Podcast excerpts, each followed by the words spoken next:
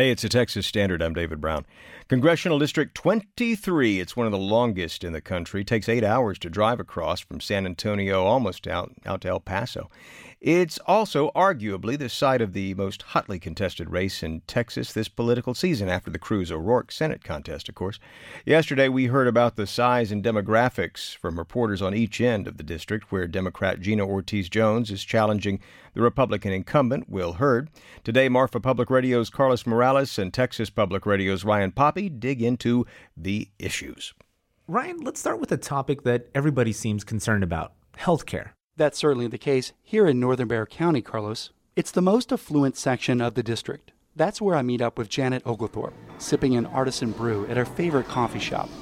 When I had a my first colonoscopy about 10 years ago, they found a polyp about the size of a freckle, removed it, but that gave me a pre-existing condition and meant that, and it was spelled out in our policy, that I would not be covered for colon cancer.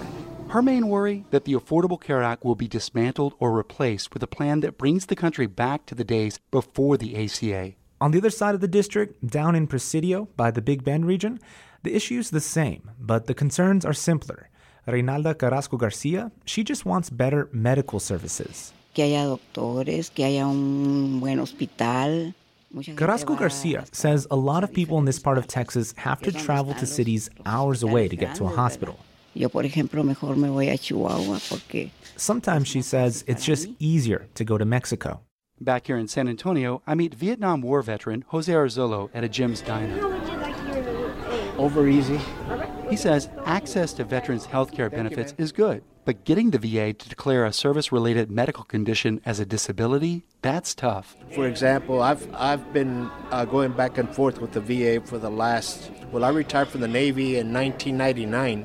So I would say about 2000, 2001, I've been going back and forth trying to get my disability service connected. Arzullo's worried about his own care, of course, but what also concerns him is whether his family will get the benefits if he dies from one of those conditions. Dennis Yancey is also a veteran. What concerns him most? Immigration and border security. We met up at a Will Hurd rally in Alpine. Okay, I've lived in countries where I understand. I understand why they want to come here, but financially, we can't afford it no more. And I hate to say that, but that's just the bottom line. Yancey says his views about the border were shaped by his years in the Army.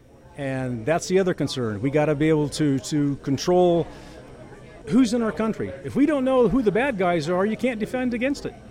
And sooner or later, it's going to hit small-town USA.